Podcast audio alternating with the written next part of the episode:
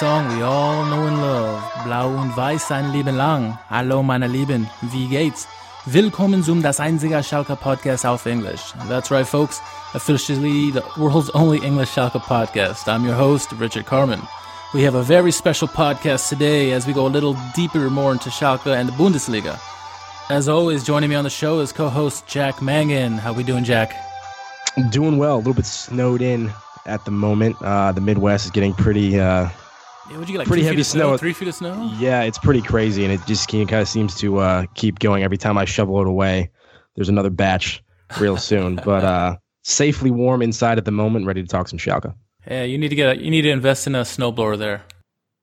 I do. I do. Oh well, you're better than me. I got a little shovel and doesn't do me well, but I don't get 21 inches either. So, well, I mentioned this is a special episode, and to help Jack and I out on this one is someone we know very well from the English language Talking Football podcast. He's also an editor for Bundesliga Fanatic. He writes for ESDF Analysis, covers the Bully, EPL, Champions League, and occasionally La Liga. He writes, talks, and reads football in English, Hungarian, and German. He also wrote, wrote a fantastic piece for E- ESDF Analysis where he breaks down Schalke versus Bremen, uh, the match from last week. Please welcome to the show Abel Meszaros. Willkommen, Abel. Hi, thanks for having me on. Uh, Yeah, I yeah, know. uh, it's an absolute pleasure. how's uh? You're in New Jersey, right? Um, I actually, I actually am not in New Jersey. I'm, I'm in Budapest, Hungary. Um, Oh, wow. These last uh, few months now, but I, you know, go back and forth. So uh, as far as the weather, we, we don't don't have uh, snow at the moment, but it's but it's pretty cold.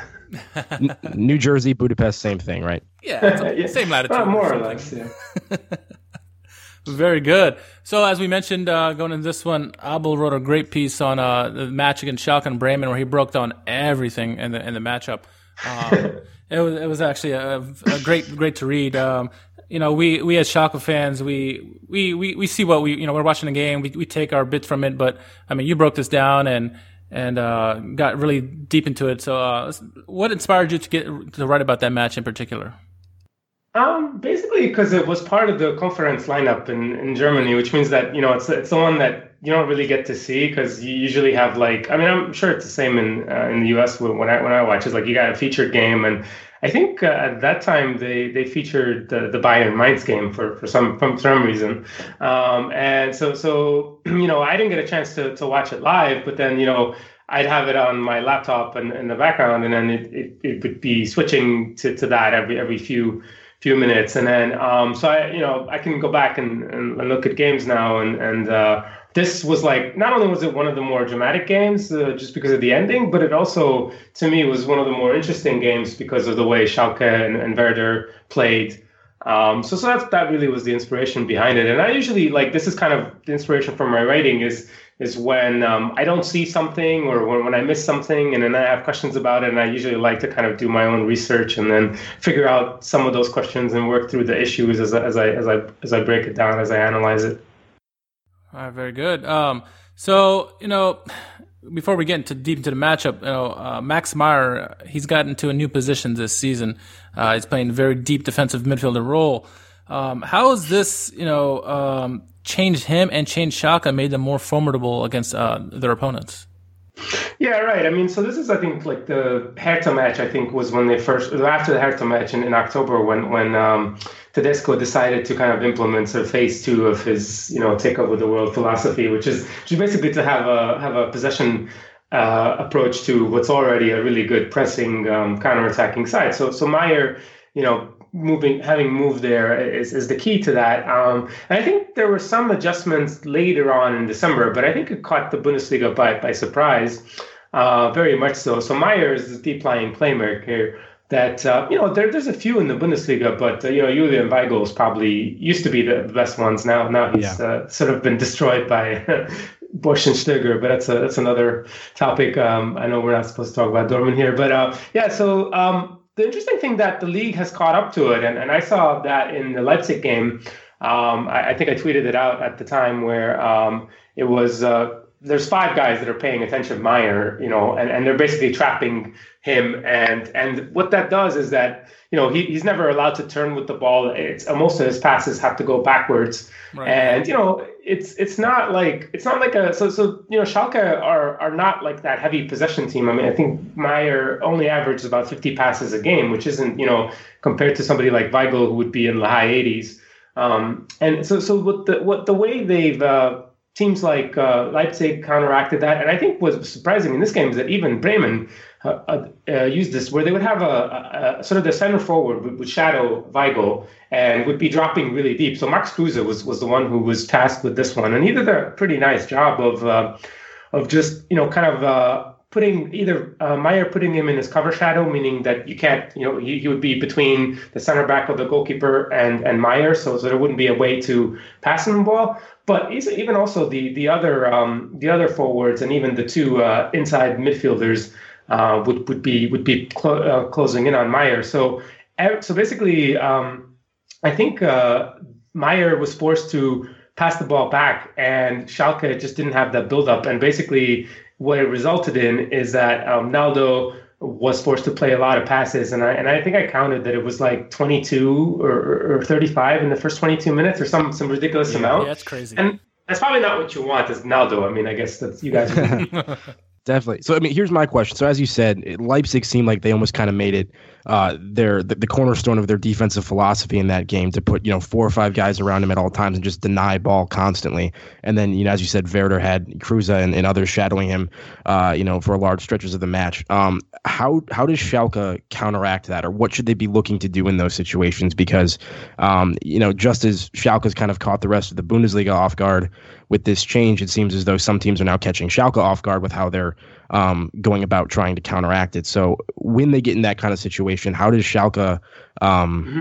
find a way to to get around that and still maintain kind of you know and not have their their offensive flow get disrupted too much? Yeah, I mean, so it's very personnel dependent. I mean, um, Nabil Bentaleb was was one who wasn't really capable of that. I mean, he was really frustrating to me in in the Bremen match where he, you know, he's a lot of he's he's like one of those guys that really looks good because he scores like a screamer or, or like a penalty, and they're like, oh, he had a good game. But then like, yeah, and he's got like good pass completions, but like he just doesn't do anything ambitious and doesn't ever really improve ball circulation or any of the playmaking. Um, so I wouldn't really play him too we much. call that uh, Richard and I call that Kevin Prince Boateng syndrome. yeah, yeah. Although I mean, Boateng has had a nice season for for for Eintracht. Yeah, for, I mean, for Frankfurt, yeah, but maybe back in his Schalke, Schalke days, right, yeah, where he would just kind of like uh, take long shots. I understand. Yeah. Um, no, and I think like another one is to have uh, center backs who can who can have a ball playing ability. Um, I think Stambouli is probably the best one at that for for Schalke, and he didn't have a couple of good games before that, so he was kind of out of favor and really um, didn't come back in until uh, this weekend's game against uh, Bayern. And you, you saw some of his playmaking there. Um, he's really good with uh, long long passes, and I think I actually saw this. Um, there's the um, the packing stat, which which measures how many um, opponent players you take out. So this is like the one that's like Mats Hummels is, is the greatest stat, and Stambouli was like in the top three or top five. Um, really? So so yeah yeah. So wow. I was really surprised. I, I when I, I wrote about this. Um, I think it was during the, the winter break, and this was I saw this somewhere. It's like these are not very publicly available stats, but but I saw that somewhere. So I, have I've kind of um, you know had to go back and watch a lot of Stambouli film, and, and this is something that he's really he's really good at. Now he comes with his limitations in terms of you know kind of silly fouls and whatever, but but I think he should he should be playing a lot more because you know Naldo is great for a lot of things, but ball playing and, and passing is not really his forte, and and I think Kehrer is similar in that extent that he's not really a great playmaker either. So I think that would be one thing is to have Stambouli as a ball playing center back, or to have a, another um, sort of number eight or a ball carrying midfield, midfielder, somebody who can drop in. So I think uh, you know Goretzka obviously would be would be better at this, but he's better at carrying than than sort of playing out the back. Um, I know they tried Harit. Uh, you know, there, uh, they I think Schöpf was was switched to that one in, in the Bayern game. Sort of, uh, I think when Harit came on. So there's there's I don't think there's like a, a, a um, an easy solution. Otherwise, I think Tedesco would have would have would have done it, or he would have found it. Yeah, that's really interesting that you bring up, you know, the Stambouli Kehrer thing because that's a conversation that Richard and I have been having, I think, all season in the sense that, um, you know, uh, one of them will play a game and you'll be frustrated with them, and then they, you know, they rotate the other one of those two in, and then you're frustrated with them as well, right? Because you know, Stambouli used to be in sort of more of a midfield role last season, so he has some of those ball skills like that you mentioned that a lot of center backs maybe don't, um, and that he can definitely contribute in that way when he's in there. But then he tends to make a lot of um, bad decisions in and around the box defensively, and maybe doesn't have the recovery speed of somebody like Kehrer. So it's really kind of a catch twenty two for us this season. Um, and like you said, maybe it kind of depends on um, you know, we have to get lucky with uh, how the defense is approaching us, and then who, you know, if, if they're going to be doing that pressing on Meyer, maybe we want Stambouli in there, but it's really just kind of a matter of uh, predicting that to some extent.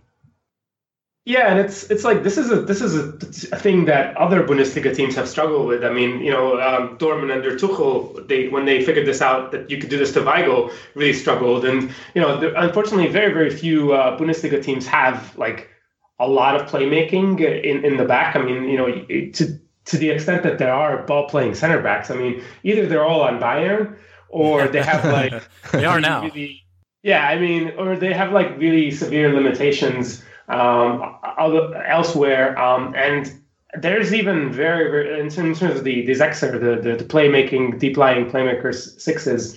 Uh, there's very few of them. I mean, there's a there's a lot there's a lot of talk in the tactics community about that. That you know, I think Tobias Escher, who who is uh, probably one of the, the best tactical analysts in Germany, he wrote a, an article. I think it was in November, which which was asked like, where did all the number sixes go? And and really, if you if you look around the league, there there are so few of them that that can really um, play make from from from the back. Uh, uh, while also having defensive abilities, defensive stability. Um, and that's just, you know, it's it's an interesting question why that is, but but there doesn't seem to be too too many of them. It's a lot of sort of you know this kind of like Max Meyer is an emergency solution, or you know, there's a lot of a lot of those guys like Dennis Geiger at Hoffenheim is a guy who was right. playing in the Regionalliga like you know half a year ago. So.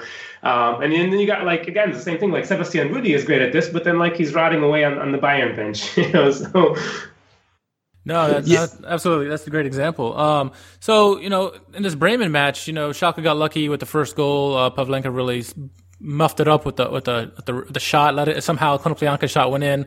Um, and so Schalke were in a good position at that point. But what did you think uh, led, or why was Bremen able to be so successful at Gelsenkirchen, uh, despite you know you were, you mentioned a little bit Max Meyer, but I'm sure there's more to that than just than than you know guarding him and making sure uh, he couldn't pass the ball around. Yeah, I think the other thing is like they actually had a good possession game. I was surprised by by Bremen's attacking um, the way they attack with with the four three three, and they're able to like get Belfodil involved, and, and he was causing some trouble. I think he completed like all five of his dribbles, which is like like Belfodil is kind of a guy that Bremen fans make fun of a lot.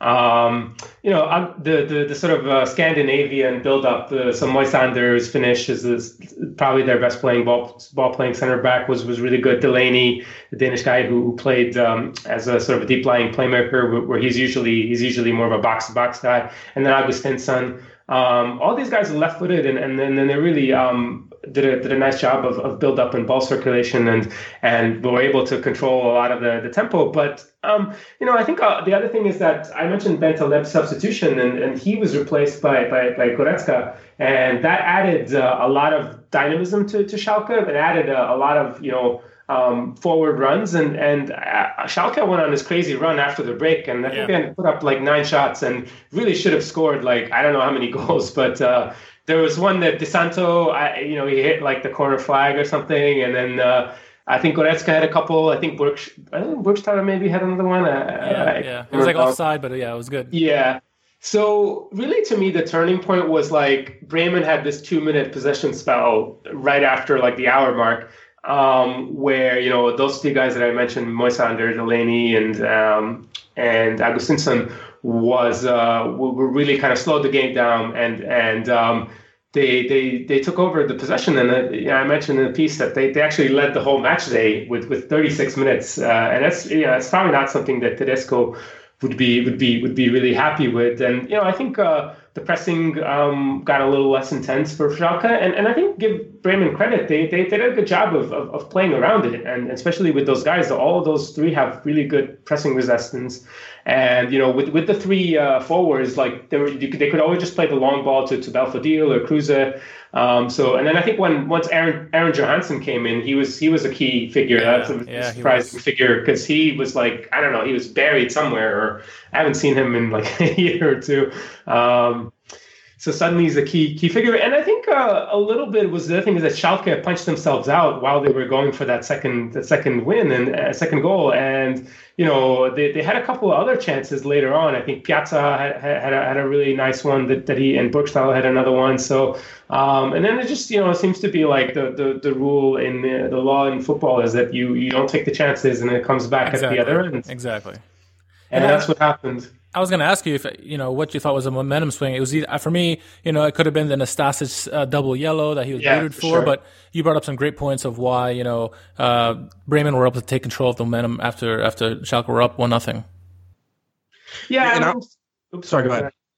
No, I, I, was saying it's definitely the the the second yellow for me because um, I mean, Nastasic's first yellow was, was kind of dumb to give away, and then this yeah. this one wasn't great either. Although they were both necessary to to to, to kind of stop um, pretty promising attacks. But I think after that, uh, what what really um, surprised me, I don't know if I actually put this in the piece, but, but uh, Schalke, I actually did, did, put this in the piece that Schalke still played like a four-two-three. Like it's you know it, it baffled me that you know, like you just lost the center back, and then you you have kind of a chip on an island, and Naldo never really sh- shifted over. Like he was still playing basically um, dead center, and they had you know Harit um, and Pjaca, and I think it was Burgstaller all playing up top, and so they were really conceding a lot of space, and um, I think that that gave Bremen a ton of opportunity, and, and obviously it's super unfortunate that you basically gave away not only the the free kick, the the red card, but then you know Fährmann concedes, uh, you know,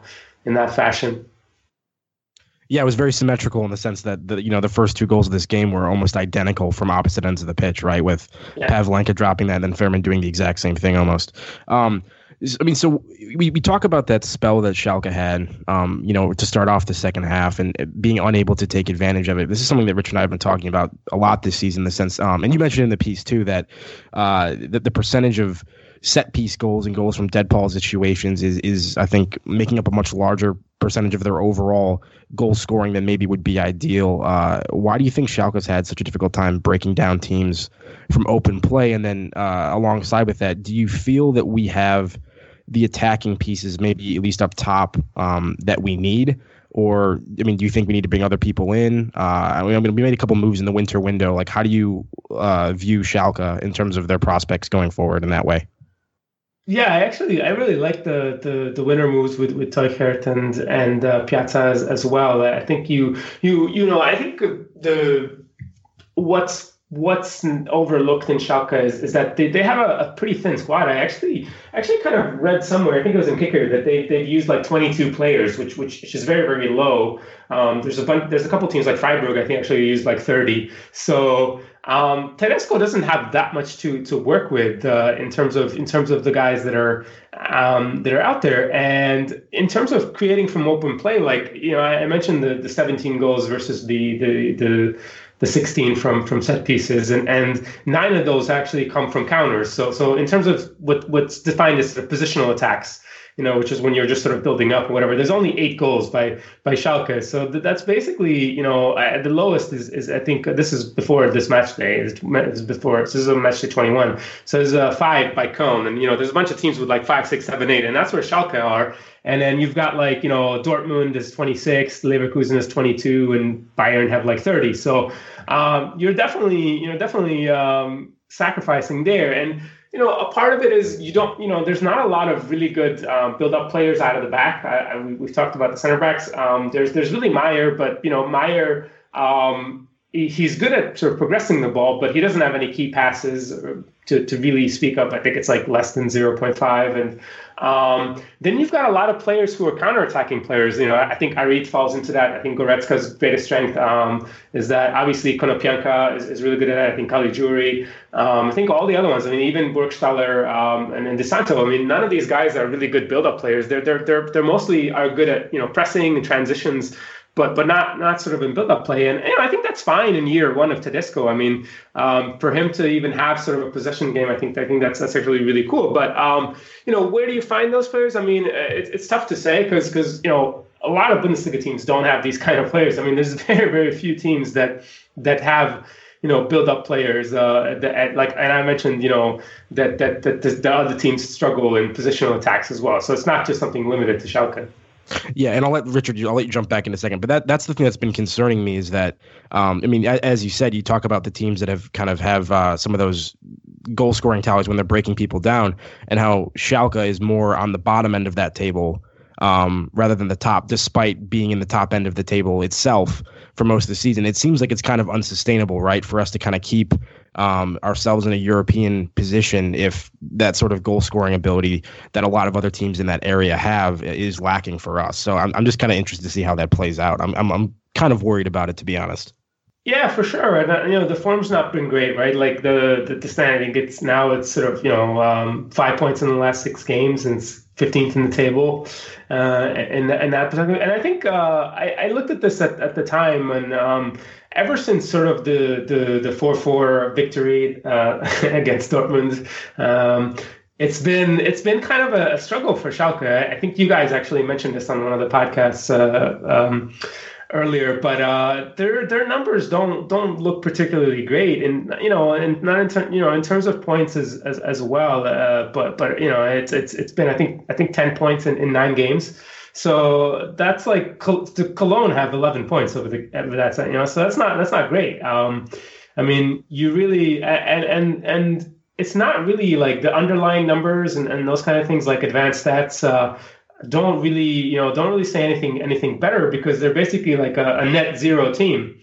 You know, so so they're about you know so they're they're kind of about and actually I think they're actually like negative slightly by a half expected goal. So uh, it's not been that great, and I think they have a negative goal difference. So um, quietly, there's been some issues there, and you know this could just be a lot like the league adjusting. This could be you know form. This could be injuries. This could be a lot of things. That I'd have to go deeper into that, but uh, you know so. Um, I, I would probably share your concerns about uh, the future and, and Europe as well. Since we're talking about attack, um, let's address the elephant in the room, if you will, Franco Di Santo. So, so Jack and I look at him with very different pair of eyes. Uh, we think Di Santo brings nothing to this attack, while you, though, see it another way. Uh, what do you think Di Santo brings, uh, in your opinion, that we don't see as an outsider looking in? So one caveat, real quick, before Alba mentions, I, the thing I have given him credit for is his pressing game, which oh, I think he's very useful in. But in terms of what he's actually doing – um, to help us, you know, set up and, and finish goals. I think he just is basically non-existent.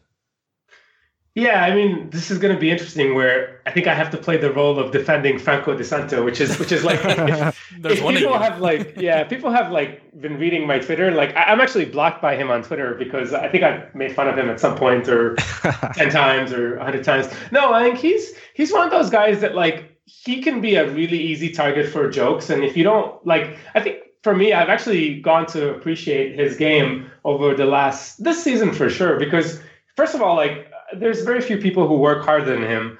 Um, there's very few forwards who have sort of the physical abilities. Like he can just shrug off guys. He can press until like he you know tires out, and um, he can run on end. And he's he's actually got really good pace and, and, and burst, um, and actually makes intelligent runs. Like um, I think the for for the for the goal in in, in the Bayern match. Uh, uh, I thought that was really interesting because it's essentially, um, I think it's like a four v three situation for for for Schalke, um, and and then he he makes this run sort of outside left, kind of curling, and he will kind of take himself out. He will he will I think he'll be the one ending ending up with the cross, which then gets kind of looped back in, and then Goretzka will try like the sort of you know half volley, and then Di Santo will be on there. But it's but it's Kimmich completely loses him because Kimmich has no idea who to track. So he he he he presents a lot of what, like like in basketball you talk about matchup problems. Like I think Di Santo is definitely a matchup problem because he's way stronger and way more physical than a lot of guys, and he actually has good technical ability. Um, his his problem is that like you know unless you're like watching film on him like he and this is this is the mistakes that I used to make is that like he is a very easy w- villain because he messes up chances really easily and you know he goes like months without scoring and you know you can like oh well he's useless and whatever. But but no like he's actually really, really useful for for for Schalke and um you know as you as you saw against Bayern he can actually put away chances yeah I think the interesting thing there I mean I, like I said I I agree with you in terms of some of his his off the ball work um especially in the pressing game like you said with you know his work rate he definitely works very hard when he's employed in that position, and I and I you know I respect that about him. I think the issue is just you know this is his what his third season maybe for Schalke, and I think he scored some like five Bundesliga goals that entire time, and I I, I just feel like at some point. Um, even if there is stuff that he's doing, you know, outside of finishing chances, like he just has to have more production. You can't afford to have somebody up there who isn't contributing to our overall numbers um, you know, especially when we're, we're struggling in that area as it is. I don't know. That, that's how I feel about it. No, like I agree with you there, but but it's but it's like you know I think that's sort of the wrong expectation to have of him. Like I know that you know forwards are supposed to score goals, but like I think Yussuf Poulsen is is a nice sort of um, comp comp for him because he's a, the the sort of defensive forward and uh, that that really works a lot and, and wins a lot of second balls, and the Bundesliga is, is a lot about challenges and, and, you know winning second balls and pressing. And I think like you, I think that part is is so much harder to, to measure and track, and and and it, it's not it's not as visible. Whereas you know oh like he hasn't scored the goal or whatever you know now so so so I definitely you know and it's like Di Santo has had a, you know, I think he basically had like one goal scoring season, which was, I think, 14 15 again for Bremen, where, where I think he put in like 15 or 13 goals or something like that. Right. Exactly. But uh, he's kind of struggled everywhere before, right? He was at Chelsea and then, you know, he was a huge flop there. And he's he's very easy to to to to kind of target. And, and like, you know, like I, you're talking to a guy who's been killing him for the better part of two three years. So I'm in this uncomfortable position, but I actually have grown to appreciate Franco Di Santo. Okay. Okay. Fair enough. um. So let's get off the Di Santo rant because we could be here all day talking about that. Um. What do you think? What What has Tedesco brought? I mean, we we obviously know as fans, but from the outside looking in, what is in your eyes? What has Tedesco brought that Schalke needed? I mean, obviously stability, brought a little bit of compact in defense. Um. But what have you seen that that Tedesco is bringing to the table that that's helped Schalke become a European challenger once again? Yeah, I mean, you mentioned those things, right? Like we, we mentioned the the counter pressing, that the pressing. I mean, the, the the Bayern game is an example that like it's like I think Christoph Metzelder mentioned this on the on the air um, during the Skype the broadcast, where it's like you know Tedesco is trying to figure out if it's possible to press for 90 minutes, and, and it definitely looked like it was it was it was possible, or you know, like they did well. it was it was an insane performance for, from that end, and um, and I think part of that, like the, the underlying um, supporting thing for that is is just how much buy-in he has from his players. I mean, they they love the guy, and right. just because like if you if you read sort of the German um, newspapers from I think it was really early on where like he it was after a match they lost, and you know like he was like, okay, training tomorrow or whatever, and then everybody got ready to to it was like run the stairs or something, right? And, right. and he, he got them ready to, and then you know instead of running the stairs, he had like a hamburger party for them. So it's like these kind of things where. Where um, you know, like I know a lot of it's like Claudio Ranieri. Claudio Ranieri did the same thing over yeah, Leicester yeah, City. the pizza, yeah, yeah. Right, right.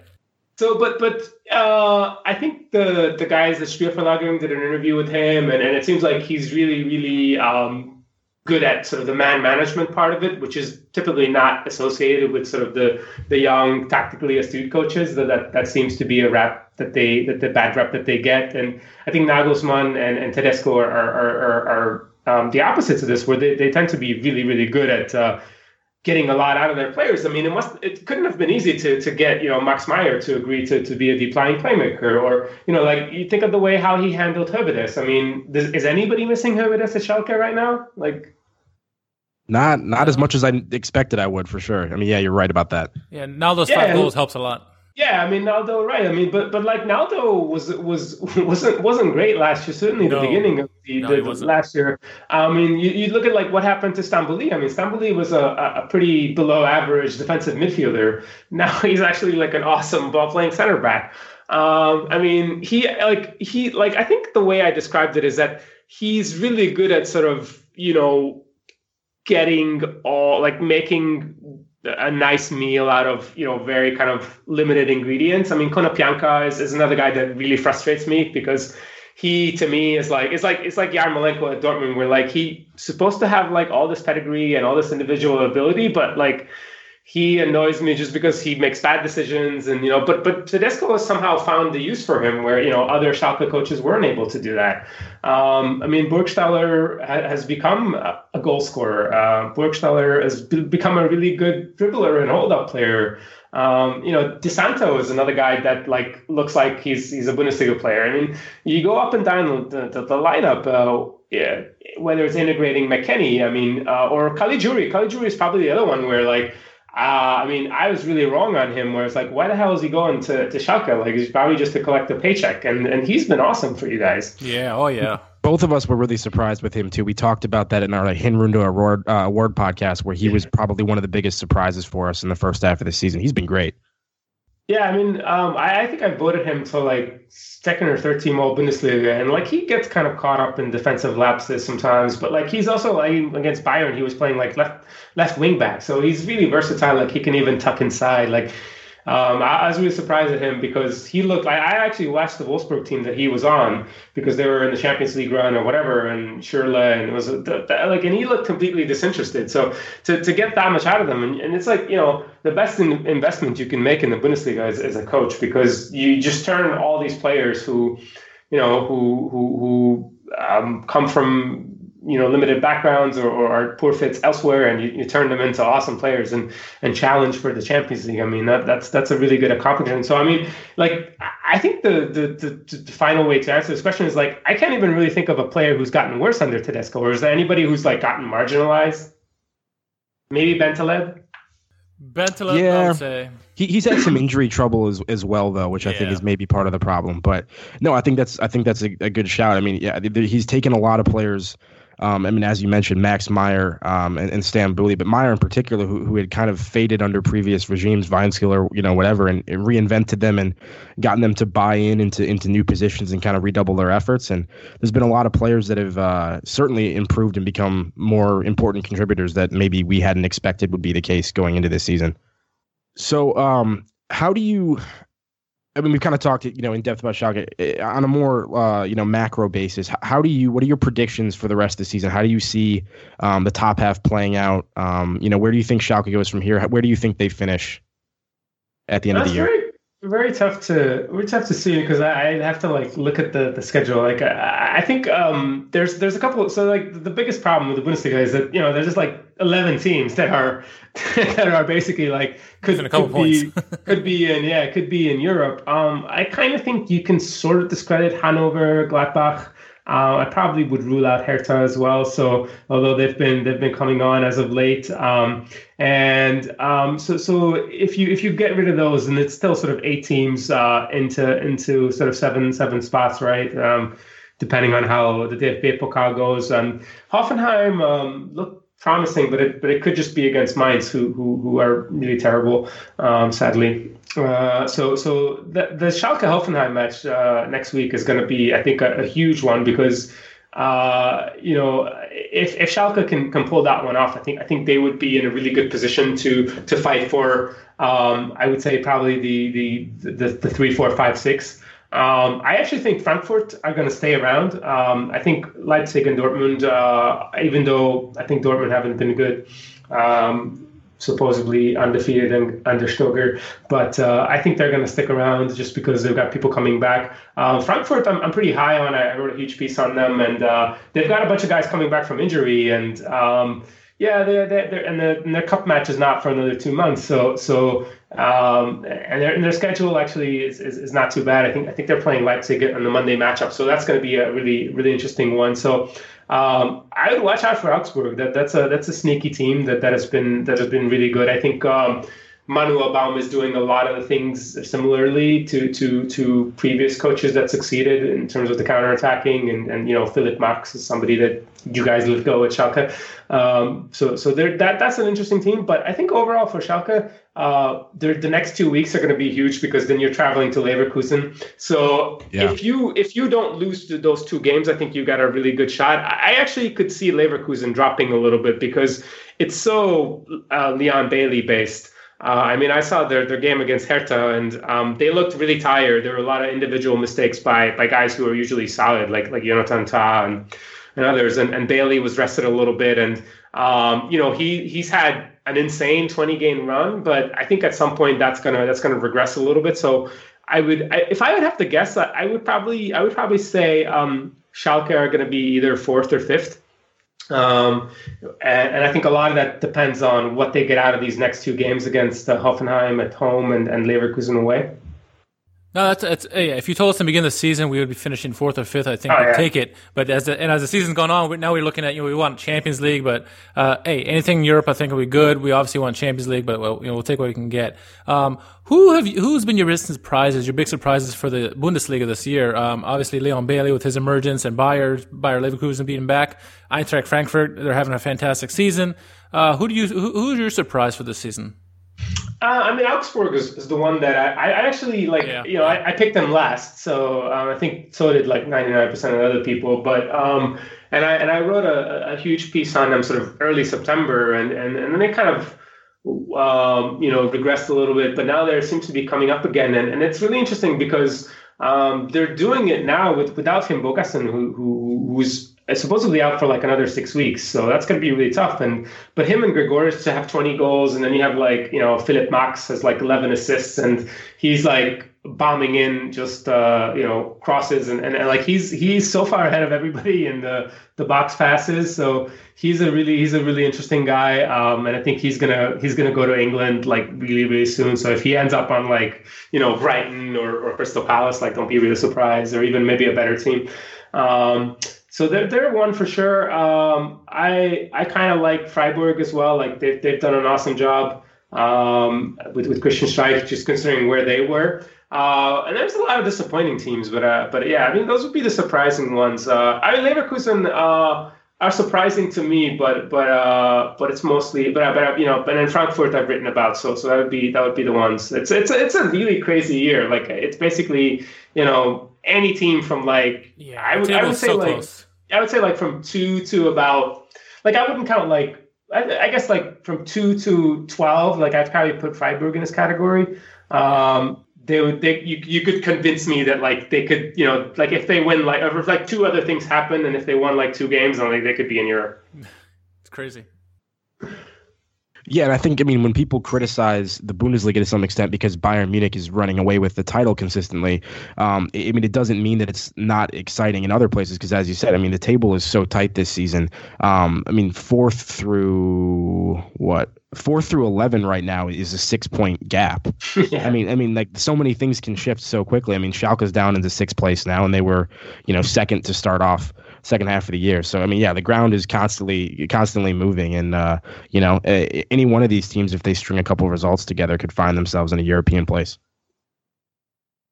Yeah, or if they like fired the coach earlier, like I think Bremen is a good example. Like, what if they fired like Nouri like after five games, and you know where would they be? Like, you could you could you could make a good case that they'd yeah. you know they'd be challenging for for like those those seven, eight, nine spots, and you know um, there's there's other stuff where, as well where you know um, did, did Stuttgart wait too long to to, to stick with Hannes Wolf and, and whatnot? I mean, uh, and then I really like there's there's really or you could you know I think for up until a couple weeks ago you could have said the same thing about Stöger and Köln, but but you know now they've now they've seemed to crashed back to, to earth a little bit. Now and, and it was really like there's not a there's only like a couple of, of teams that look pretty pretty abject. And i think a lot of it is like Köln and, and Werder could just be because of the terrible starts. But i think other than them and Mainz like Mainz and Hamburg like there's there's not really any like bad teams. I mean if you remember sort of historically, like there would be some really bad teams, whether it's like the, the Paderborns or like even I think Darmstadt that one year or like Hanover uh, the one year. So you'd have, and it doesn't seem like that one with, especially with Stuttgart and, and, and Hanover coming in and